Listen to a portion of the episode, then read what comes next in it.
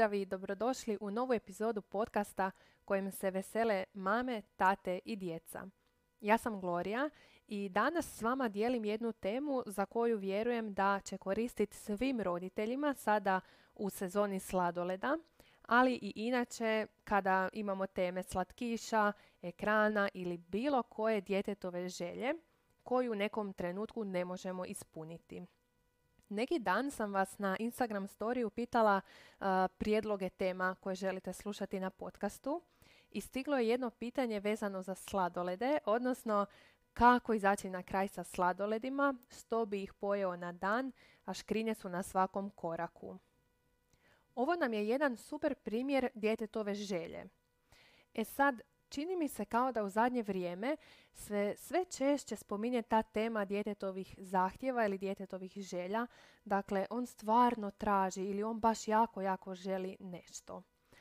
U odgoju imamo djetetove potrebe i djetetove želje. E sad, djetetove potrebe trebamo zadovoljiti uvijek, svaki put. Međutim, djetetove želje logično zadovoljavamo ovisno o situaciji. Dakle, nekad da, nekad ne.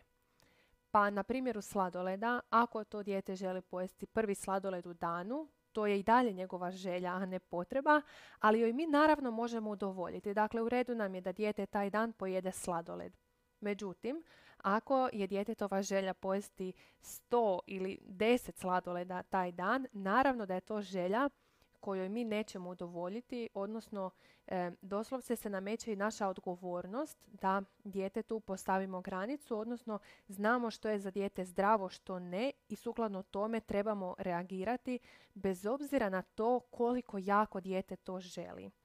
E sad, u odnosu na to koliko jako dijete to želi, mi prilagođavamo svoju komunikaciju.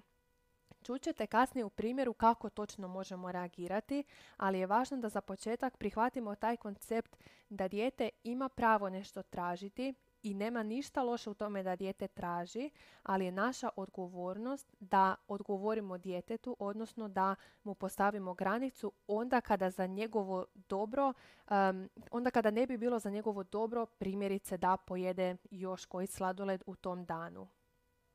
Sad ćemo proći primjer kako možemo reagirati vezano za sladolede, a dodatno e, preporučam da poslušate i prethodnu epizodu e, pod naslovom Tehnika koja pomaže u odgoju i govori zapravo o empatičkom reflektiranju koje e, je baza u ovakvim situacijama. Dakle, ono što mi radimo, primjerice ako dijete dođe do vas i kaže mama mogu još jedan sladoled ili želim ovaj sladoled i tako dalje, koja god verzija želje bila, mi možemo odgovoriti primjerice želiš ovaj sladoled, baš dobro izgleda. Danas smo već pojeli, sutra možemo opet. Koji ćeš ti sutra pojest? Ovaj u obliku lopte ili ovaj na štapiću? Meni super izgleda ovaj čokoladni, ja mislim da ću ja taj. Dakle, ono što sam ja sad napravila je pod broj jedan primijetila sam, primijetila sam dijete i njegovu želju. Dakle, želio bi ovaj sladoled. Pod broj dva potvrdila sam, dakle, baš dobro izgleda. Pod broj tri postavila sam granicu. Danas smo već pojeli, sutra možemo opet. I pod broj četiri sam preusmjerila. Dakle, koji ćeš ti sutra? ili recimo možemo reći ja bi ovaj koji bi ti. Ili na primjer možemo preusmjeriti na temu ovog današnjeg sladoleda. Dakle, kakav je bio ovaj koji si danas jeo? On je bio od jagode ili od šumskog voća, na primjer. mi se u ovakvim situacijama inače previše damo u kontriranje i objašnjavanje. Dakle, ne može još jedan sladoled, ne dolazi u obzir, danas je već pojeo dva, bolio bi te trbuh, to je previše slatkog i tako dalje i tako dalje. I zapravo mi razumijemo zašto dijete ne bi trebalo pojesti još jedan sladoled, ali dijete ne zna, dakle nema taj koncept i onda dijete se trudi nama jače i bolje objasniti zašto on želi i koliko jako on zapravo želi taj još jedan sladoled. I što dijete više objašnjava, a molim te, molim te, još samo ovaj jedan ili ovaj mi je najdraži, to mi jače pojašnjavamo ne može zato što, ne znam, nije zdravo za zube, boli će te trbuh, previše ti je slatkog danas i tako dalje. I mi se zapravo nađemo u jednom začaranom krugu tog silnog objašnjavanja djetetovog objašnjavanja koliko je jaka njegova želja i našeg objašnjavanja zašto mu to ne možemo omogućiti. E sad, umjesto tog kontriranja ne, ne može, ne smiješ i tako dalje, koje zapravo potencijalno samo vodi sukobu i tog silnog objašnjavanja zašto to ne smije, dakle u kojem se dijete vrlo vjerojatno izgubi nakon druge rečenice, umjesto toga preporučam da idete to metodom primjećivanja i potvrđivanja. Zato što onda i dijete dobije uvjerenje da mi razumijemo kako je njemu to sada važno ili kako bi on to sad jako htio i to i dalje ne znači da ćemo mu mi popustiti. Imam osjećaj kao da svi nekako brinemo ako primijetimo i mi ili ako mi kažemo da bi i mi htjeli taj sladoled, da će onda dijete pod navodnicima pobijediti, odnosno da onda moramo pustiti taj sladoled.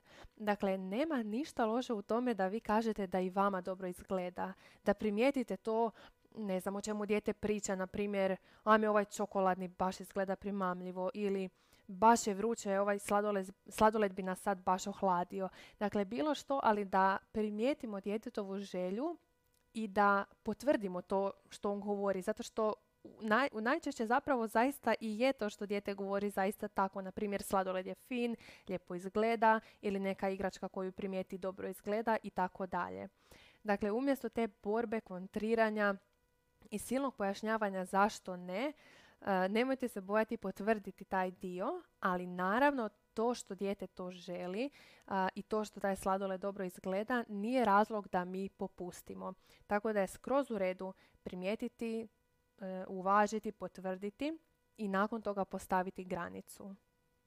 S ovim daljnim preusmjeravanjem djeteta e, mi zapravo preusmjeravamo temu vezano na ili taj sladoled ili na nešto gdje mi sada idemo i tako dalje, samo zato da zapravo djetetu pomognemo da lakše pređe na neku drugu temu ili da se onda udubi u neki razgovor. Zato što prethodno, ako mi djetetu objašnjavamo zašto ne, dijete zapravo taj dio uopće niti ne percipira. On samo se i dalje trudi nama objasniti, objasniti kako on to jako želi. Na ovaj način kad smo mi potvrdili, dakle smirili dijete, potvrdili smo njegovu želju primijetili. kada mi krenemo pričati, na primjer, o tome kakvog je okusa bio e, ovaj današnji sladoled ili koji ćemo sutra, mi onda zapravo dijete pozivamo na taj razgovor, pozivamo da ono sudjeluje i dijete puno radije sudjeluje i zapravo na taj način preusmjeri svoju pažnju iz tog ja želim, želim, želim, želim na nešto drugo. Dakle, na primjer, mm, pa da, ovaj danas je bio od jagode, ja sam mislio da je to recimo šumsko voće i tako dalje. Nebitna je tema, ali je poanta u tome da nastavimo taj razgovor i time pomognemo djetetu da zapravo promijeni svoj fokus. Nadam se da vam je ova epizoda koristila i da ćete ju primjenjivati ne samo u situacijama sladoleda, nego inače kada dijete ima neku želju za koju mi znamo da nije dobro da ispunimo. Do iduće epizode lijep pozdrav vama i mališanima.